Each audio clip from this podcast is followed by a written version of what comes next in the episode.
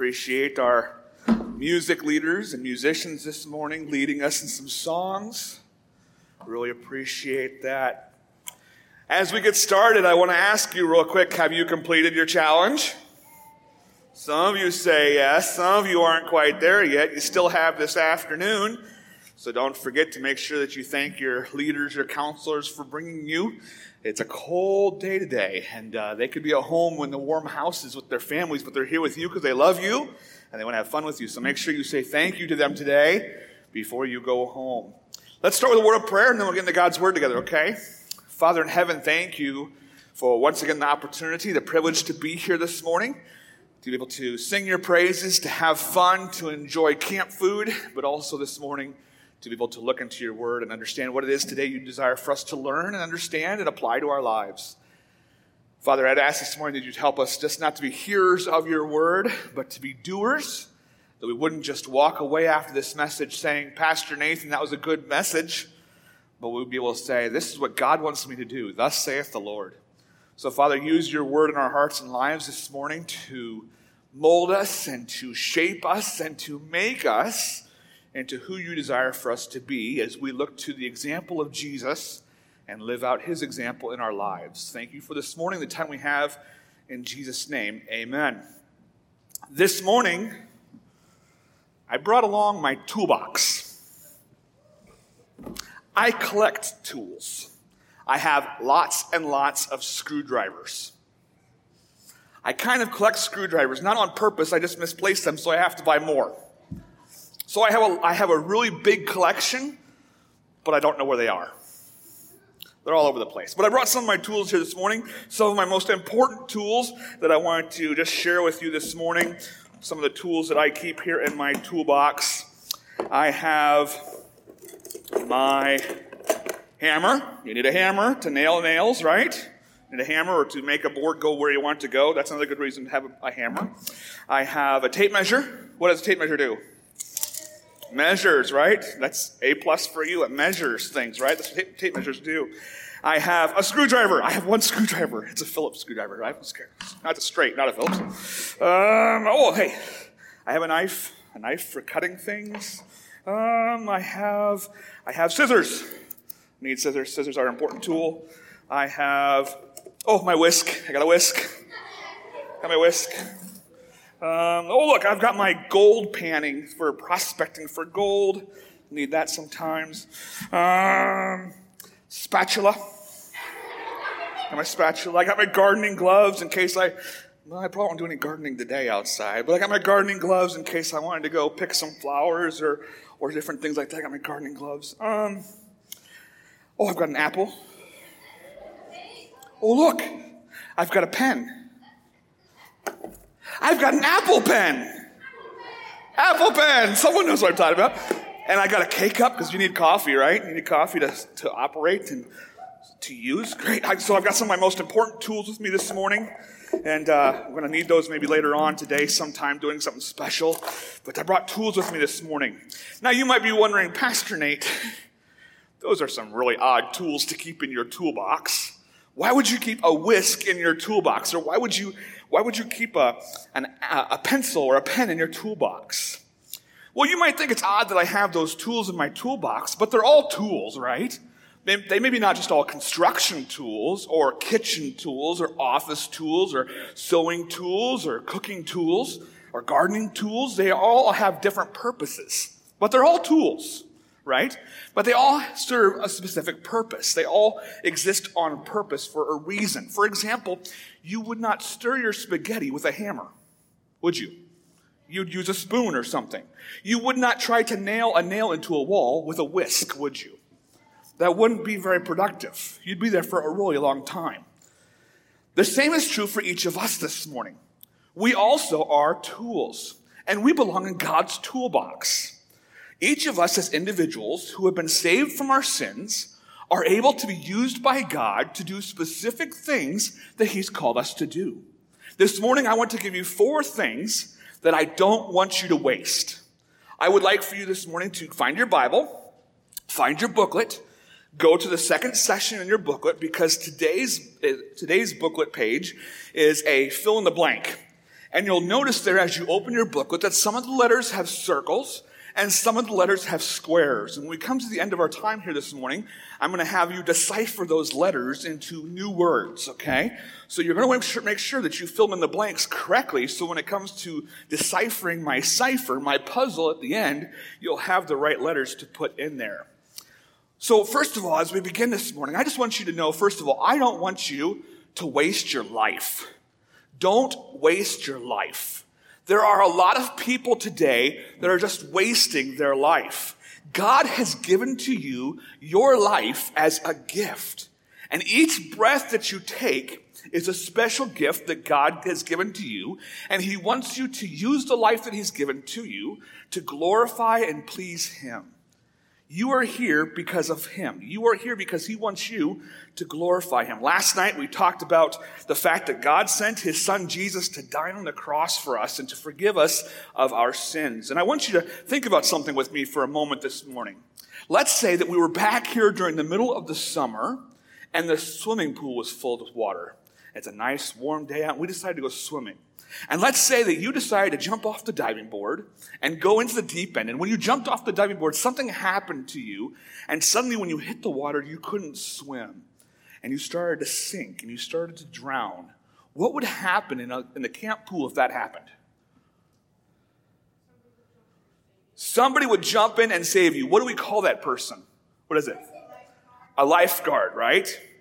That lifeguard will jump into the water and pull you to shore. So let's say that the lifeguard jumps into the water and he, they pull you out and they find out as they've gotten you to shore that you've quit breathing.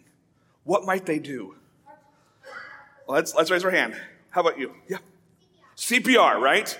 They're going to start compressing on your chest and blowing in your mouth to try and get you to breathe again. And let's say you start to breathe again, right?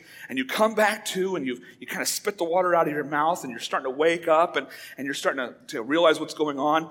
How many of you would just stand up and say, Thanks for saving my life and walk away? Would that be right? Do you think that would be the right way to respond? Let's say that lifeguard just saved your life.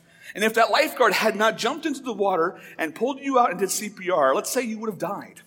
That lifeguard just saved your life. Now, you would probably then wake up and say, Thank you, thank you, thank you, thank you for saving me. I almost died. You saved my life. And you would like, what can I do to repay you? You saved me. What can I do to say thank you to you for saving my life, for doing CPR, for bringing me back from almost being dead? Thank you so much. What can I do? You would be forever indebted to that person, that lifeguard, for saving you. You could have died. Young people, the same thing is true with God. God saved you from spending forever apart from Him in hell. He sent Jesus, His only Son, to die on the cross for you, to pay the penalty of your sins so that you, He could forgive you of your sins. Did you know that a lot of Christians today, people who have placed their faith in Jesus Christ for the forgiveness of their sins, a lot of them today don't even act like God saved them? A lot of them aren't saying thank you with their lives. They never say thank you. They don't spend time in God's Word. They have a copy of God's Word, but they don't read it. Maybe they don't pray. They don't talk to God. You know what? A lot of them don't even go to church anymore. They'll say they're saved. They'll say they're going to heaven because God saved them from their sins, but they don't act like it and they don't live like it. They almost act like it never even happened. The Bible says that that's not how we should be saying thank you to God for sending Jesus to die on the cross for us. Romans chapter 12, verses 1 through 2 says, Paul writes, I appeal to you, or I beg you, I beseech you, therefore, brothers, by the mercies of God, to present your bodies as a living sacrifice, holy and acceptable to God, which is your spiritual worship. Another version says your reasonable service. Do not be conformed to this world but be transformed by the renewal, renewal of your mind, that by testing you may discern what is the will of God, what is good and acceptable and perfect. Paul tells us that we should be living our lives like we are a living sacrifice. In the Old Testament, uh, there was something that God instructed the Israelites to do, and that was called to sacrifice things. Oftentimes, they would take a sheep or an ox uh, that was taken and killed and they would take the blood from the animal and they would sprinkle it on this thing called an altar. And then they would put the body of the animal on the altar and set it on fire and it would burn up. And the Israelites were told to do that because when they did that, they were showing God that they were being obedient to Him and, that, and they knew that God was going to forgive them of their sins until they sinned again. Because the minute they sinned again, well, that, that, all, that, that sacrifice they had done was no longer good. Because that sacrifice could only cover the sins they had done, so they'd have to offer another sacrifice. And then they'd sin again and have to offer another sacrifice. And they'd sin again and have to do it all over again. The moment they sinned again, they would have to offer another sacrifice. In the New Testament, though, and where Romans is found in Matthew, Mark, Luke, and John, the Gospels that tell us about Jesus, the Bible says that when God sent Jesus to die on the cross for us, he became our sacrifice. So when he died upon that cross, he became a permanent sacrifice. So once we were forgiven of our sins, we were always forgiven. We were forgiven of the sins we've done in the past, the sins that we were doing when we got saved, and the sins that we do then in the future. So we wouldn't have to keep offering a sacrifice over and over again because Jesus was the perfect sacrifice. But in the Old Testament, if they were to take an ox or a sheep or a ram or whatever it was that they were told to offer, and they killed it, that dead sacrifice couldn't do a whole lot, could it? Have you ever seen a dead animal move? Know, it doesn't happen. Once the animal that was sacrificed and was killed, it couldn't do anything more. It was dead. It couldn't move anymore. It just, it just laid there, right? It didn't do anything because it was dead. But Paul tells us that as Christians, as believers, we are to be a living sacrifice. If I give up the things that I want to do, but instead I live for God and do the things He wants me to do, I can be a living sacrifice because I'd be sacrificing my desires for what God wants me to do. I'd be putting God first in my life, and I would be doing what God wanted me to do rather than what I wanted to do. So I'd be like a living sacrifice. Young people, help me out this morning. What are things that you and I can do to serve God? What are things we can do? Pray. We can pray. What else? We can read the Bible. What else? Go to church. What else? Be a missionary. What else? Serve others. What are ways we can serve others? We can witness to them. We can what? I'm sorry, a little louder. Do chores. Absolutely. We can help people when they get hurt. We can sing. We can tell them about Jesus. Read the Bible every day. Set a good example. There are lots and lots of ways that we can serve God. What about this?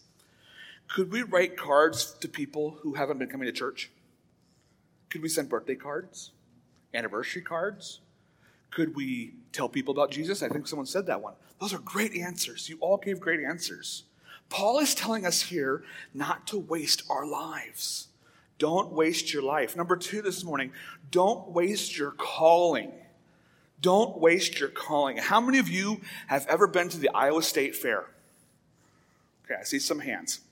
There is an event at the Iowa State Fair that's called the Pig Calling Contest. Okay? It's called the Pig Calling Contest.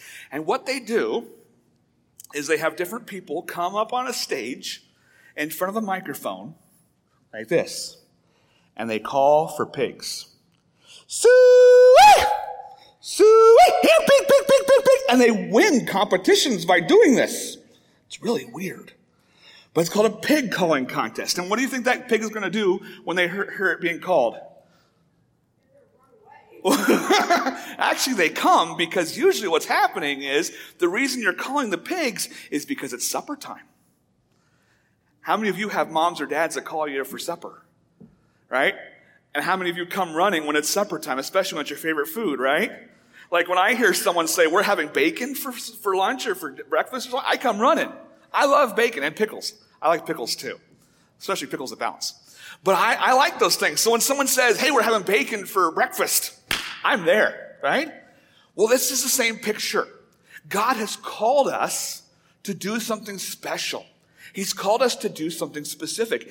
In Isaiah chapter 6, verses 1 through 8, this is the story of the prophet Isaiah in the Old Testament being called by God to be a prophet, to speak on God's behalf. Look at what it says.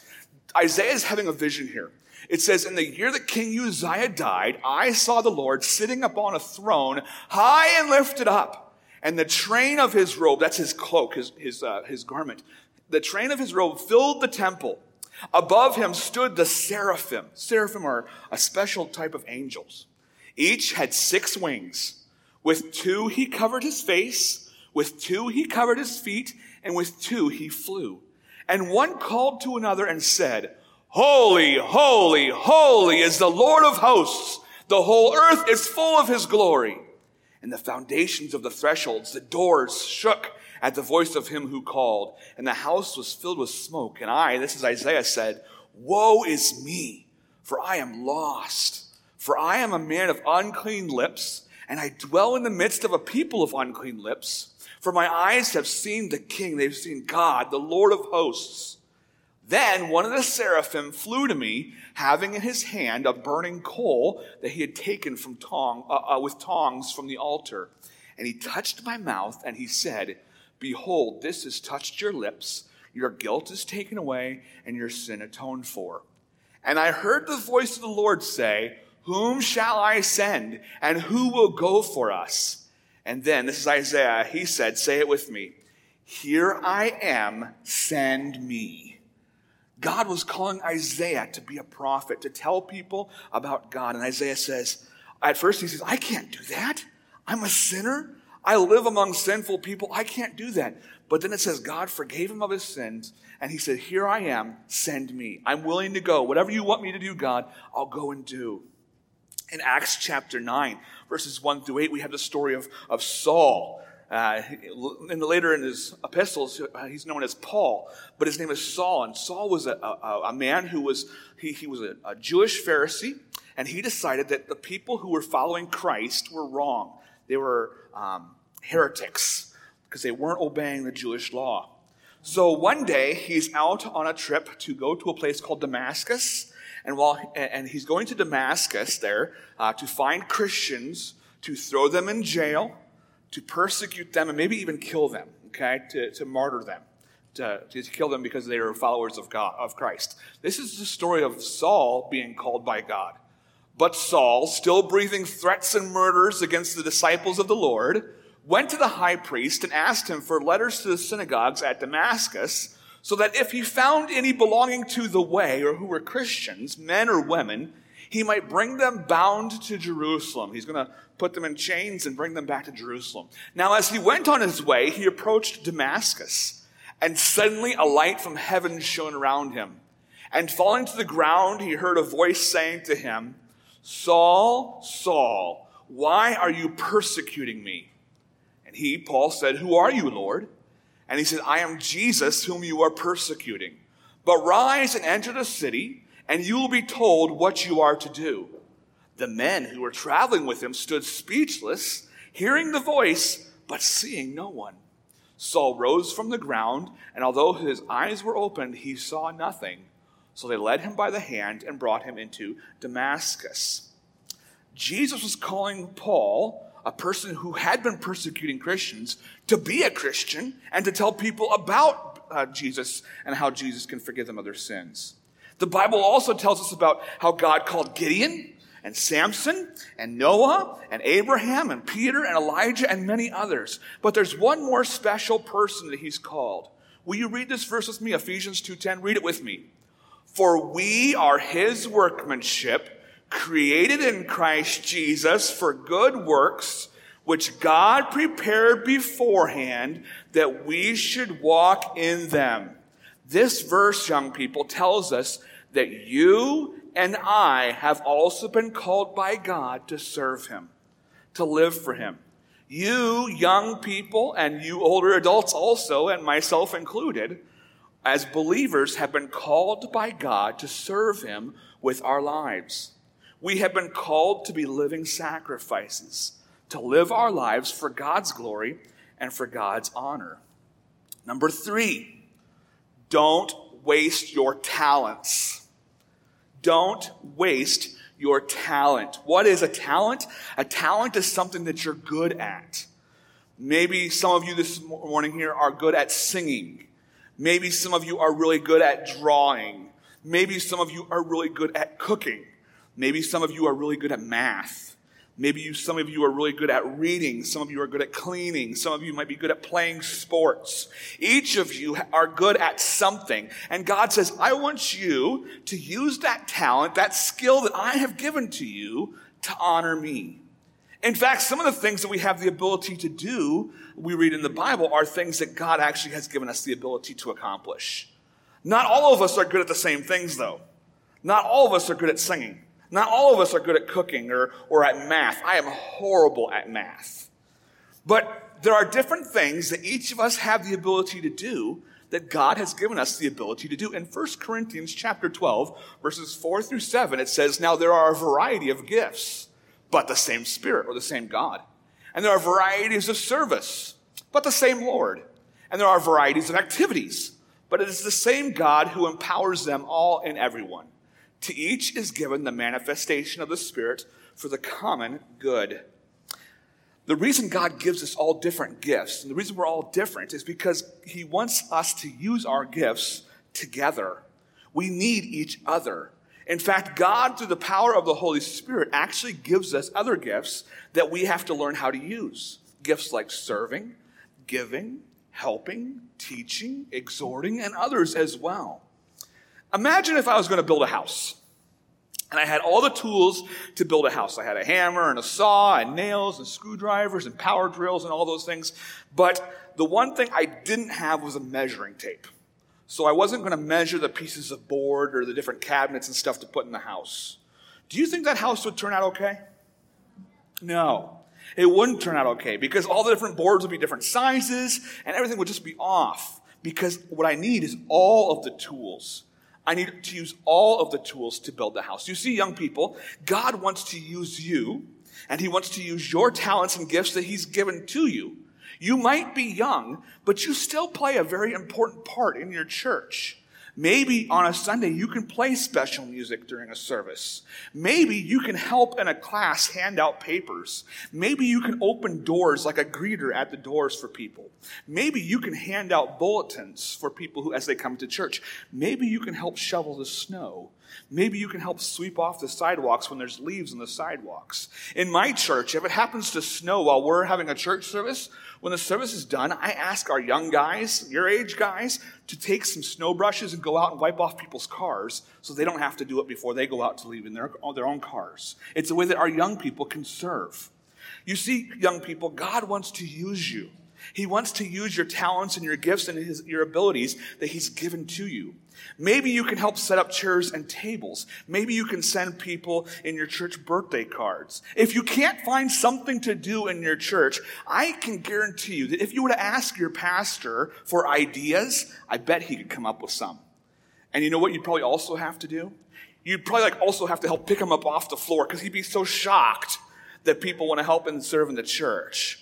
Because as your pastor, and as, as I'm a pastor in my church, I love it when people want to serve in the church. I love it when people say, What can I do to help the church? God has given us all different abilities to use in the church because that's how He wants the church to work together. We are the church of God, and that's what God wants the church to be. No matter what age you are, if you belong to God, God wants to use you. There's one more thing, and I've kind of already alluded to it, that I don't want you to waste. I don't want you to waste. There's another passage there. I forgot to write, mention that. This passage, I'm just going to have you write it down in your notes. We don't have time to walk through it this morning. But what this passage is really telling us is that it takes all of our different gifts working together to really make the church be what God wants the church to be. So if God's given you a gift and you're not using it, you're making the whole church suffer because God gave you the ability to do that to help the church. So if you belong to the church, God wants you to be used in the church to glorify Him. One more thing this morning, and it's D on your list. Don't waste your youth. Don't waste your youth. Young people, you will not always be young. Right now, you might be in third grade, fourth grade, fifth grade, sixth grade, whatever. But there's coming a day in the future when you will no longer be in elementary school anymore. You won't be in high school. You won't be in college. You'll be older, maybe get married, maybe have kids, and then your kids will grow older and they'll have, they'll move out and you'll have grandkids. Can you imagine that someday having grandkids? I have three kids, but I'm not at the point yet where I can imagine having grandkids. But I want you to know something. I want you to listen very carefully. Don't wait until you're older to serve God. Start today. Don't wait till there's a time down the road to start to ask wait, and find out ways that you can serve. Start today. We've already talked about how God wants us to use our talents and our skills right now to serve Him. But I don't want you to wait until you're older. I want you to start now. I want, to, I want you to look at something with me here this morning. When I ask this question, I'm going to ask the question How many of you know who the prophet Samuel is? Anyone know who Samuel was? Old Testament character, right? This is the passage when God called Samuel to serve him. And the Lord came and stood, calling as at other times, Samuel, Samuel. And Samuel said, Speak, for your servant hears. Kind of just like we saw with Isaiah and with Saul, when God called them to serve him, God here is calling Samuel to serve him. Okay? How old do you think Samuel was when God called Samuel to serve him? How old do you think? 12? Oh man, you are almost spot on a Bible historian says that Samuel was between the ages of 10 and 12. Anyone here this morning 10? Any 12 or 11 or 12? Okay, 10, 11, 12. You are the same age that, that Samuel was when God called him to be a prophet and to serve him. How about David? Anyone heard of David, King David? Okay. This is the passage that tells us that Samuel the prophet, the guy we just talked about a moment ago, he comes to Jesse, that would be David's dad, and he's looking for a new king. Listen, read it as I read it. Then Samuel said to Jesse, Are all your sons here? And he said, There remains yet the youngest, but behold, he's keeping the sheep. He's a shepherd. And Samuel said to Jesse, Send and get him, for we will not sit down till he comes. And he, that's Jesse, sent and brought him in. Now, David, this boy, he was ruddy and had beautiful eyes and was handsome. And the Lord said, Arise, anoint him, for this is he. This God says to Samuel, This is who I want to be the next king. Then Samuel took the horn of oil and anointed him in the midst of his brothers. And the spirit rushed, uh, the spirit of the Lord rushed upon David from that day forward, and Samuel rose up and went to Ramah. How old do you think David was? How old? Seven. seven. Nope, not seven. 16? Not a little too old. 15. Historians say that, D- that David was probably between 10 and 15 years old. So where's my 10 year olds again? 11 year olds? 12 year olds? Are any 13? Are you 13? Okay. So I'm guessing probably not 14. We're kind of cutting off there, right? So he was your age when, when Samuel anointed him to be the next king. In your devotions this morning, who'd you learn about? Shadrach, Meshach, and Abednego, right? Who was their friend? What was his name? Daniel, right? Let's talk about Daniel. This is when God called Daniel, but God didn't call Daniel in the way that he's called everybody else. He calls Daniel in a way that Daniel is taken into captivity.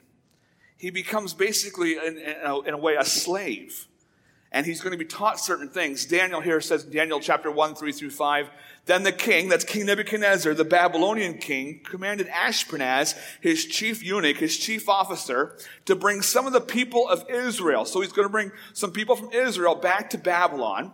And these people are going to be both of the royal family and of the nobility. They're going to be youths without blemish. They're going to have good appearance and they're going to be skillful in all wisdom.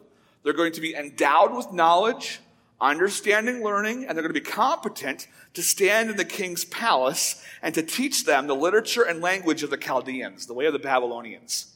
And it says the king assigned them a daily portion of the food that the king ate and of the wine that he drank. They were to be educated for three years, and at the end of that time, they were to stand before the king. When Daniel was taken to Babylonia, how old do you think Daniel was?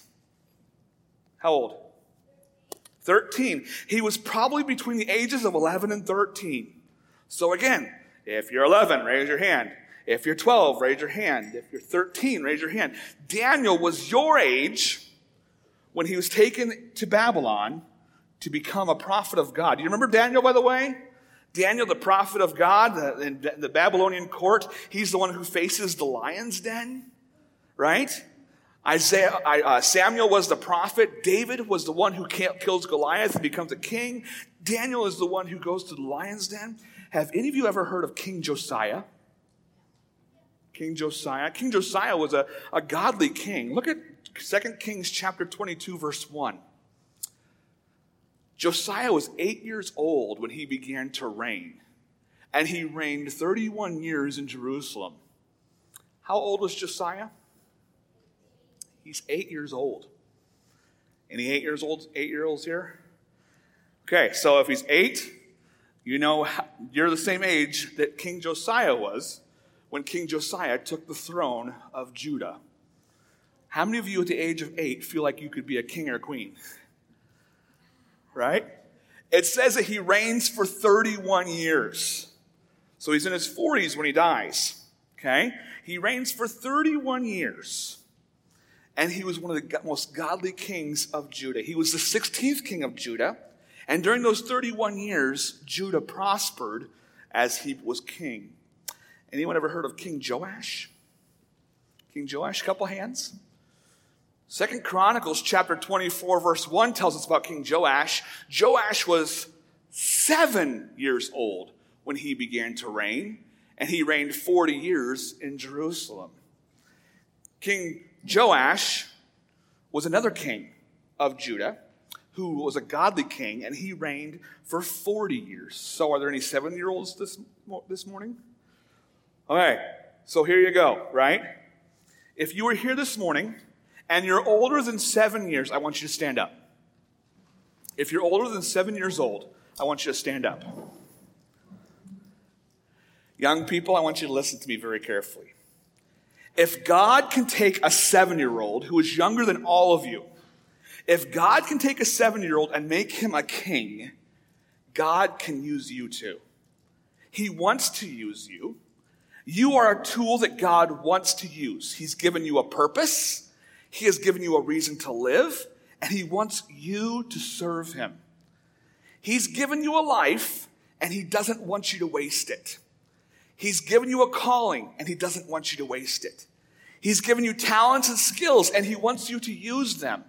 And he's given you your young age and he wants you to use that even now. Don't waste what God has given to you. You are amazing young people that God loves and God cares for, and God sent his son to die for, and he wants you to serve him.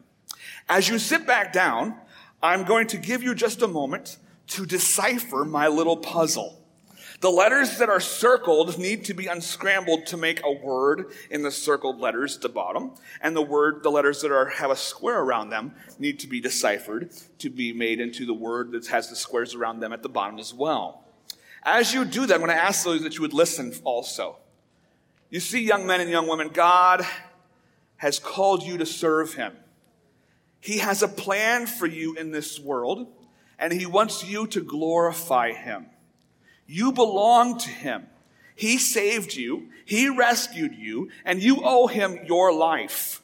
So now in this life that he has given to you, he wants you to do something and be something in a very special way. Has anyone figured out my cipher? Be what? Salt and light. Very good. Be salt and light. Yes, you can spell the word last out of S A L T as well, but it's salt and light. Do you have your Bibles nearby? Go with me to Matthew chapter 5. Matthew chapter 5. Matthew is the first book in the New Testament, the first of the four Gospels. Matthew chapter 5. Go in your Bibles to Matthew chapter 5.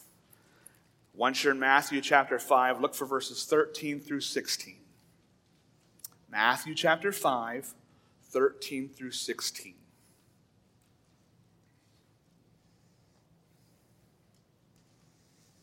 Matthew 5, 13 through 16.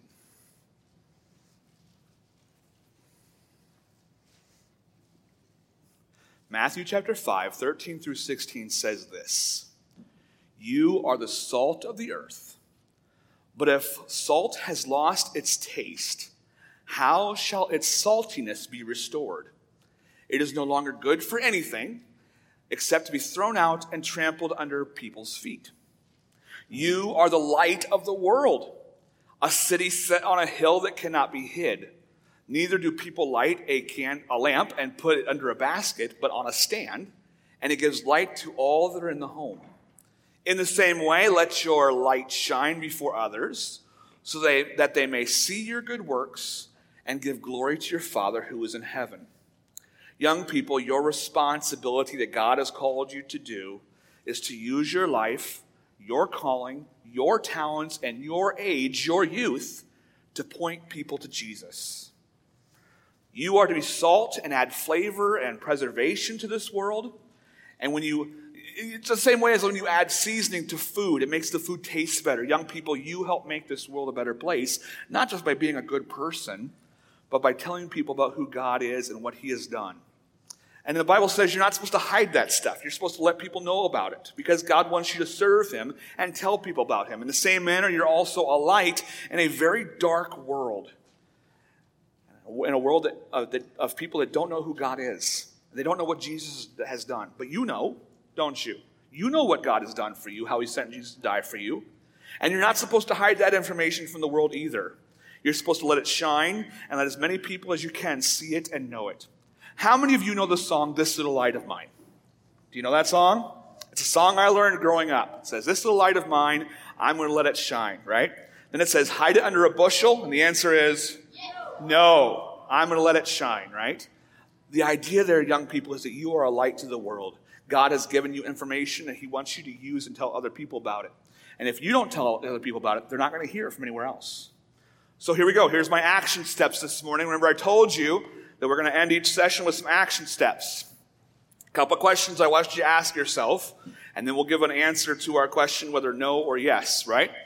Number one, as we ask these questions, are you serving God right now? Do you have a way in your life that you are ministering to other people and serving God? Maybe you're sending birthday cards. Maybe you're a greeter at church. Maybe you play special music. Maybe you help out in the church nursery. Do you have something that you're doing? Maybe today it sounds like it might snow this evening. Maybe tomorrow morning or later tonight you can go out and you can shovel off your neighbor's driveway or your, their sidewalk. Are there things that you can do to serve other people and serve God right now?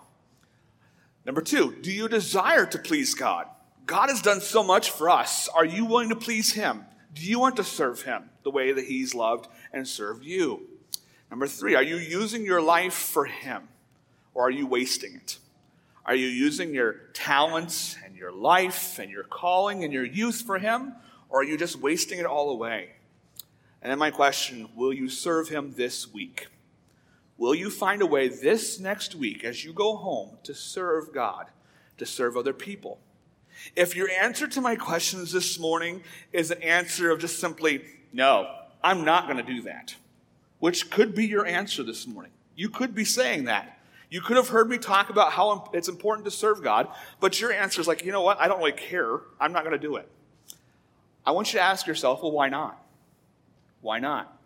You see, to answer this, these questions with the answer no indicates that there's a sin issue. It indicates that you don't understand what God did for you by sending Jesus to die on the cross for you, and that you're not thankful for that. And I would encourage you this morning to think about that a lot. Because if you really understand what Jesus did for you, then you're going to want to please him. You're going to want to know about him. You're going to want to have a relationship with him and serve him. If God's word tells us to serve him, why not obey? To not obey would again to be sinning against God because we wouldn't be doing what God wants us to do. But this morning, if your answer is yes, if you do, if you are serving God and you do want to please Him and you are living your life for Him, I've got some steps for you to take today. I want you this week to find a new way that you can serve in your church. Maybe you're already doing something. I want you to find something else that you can do. Maybe, like I said, it is just simply to open doors for people as they come to the front of the church building. And you could say good morning and have a smile on your face. Or maybe you can ask an usher, can I help hand out a bulletin? What can I do? And if you can't think of anything, talk to your pastor or your leader and find a way. Because God wants to use you. God has given you the ability to serve Him, and He wants you to serve Him. So I cannot encourage you enough this morning. Find a way to serve Him because God wants you to serve Him. Do you understand? Are you with me? Great. Let's pray. Father in heaven, thank you for this morning. Thank you for the realization that you are, are you are really are all in all, that we owe you our lives, that because you sent Jesus to die on the cross for us, we should be obedient, wanting to do everything it is that you've told us to do and live it out in our lives. Thank you for the opportunity we have to minister and to serve and to proclaim you to other people. In Jesus' name, amen.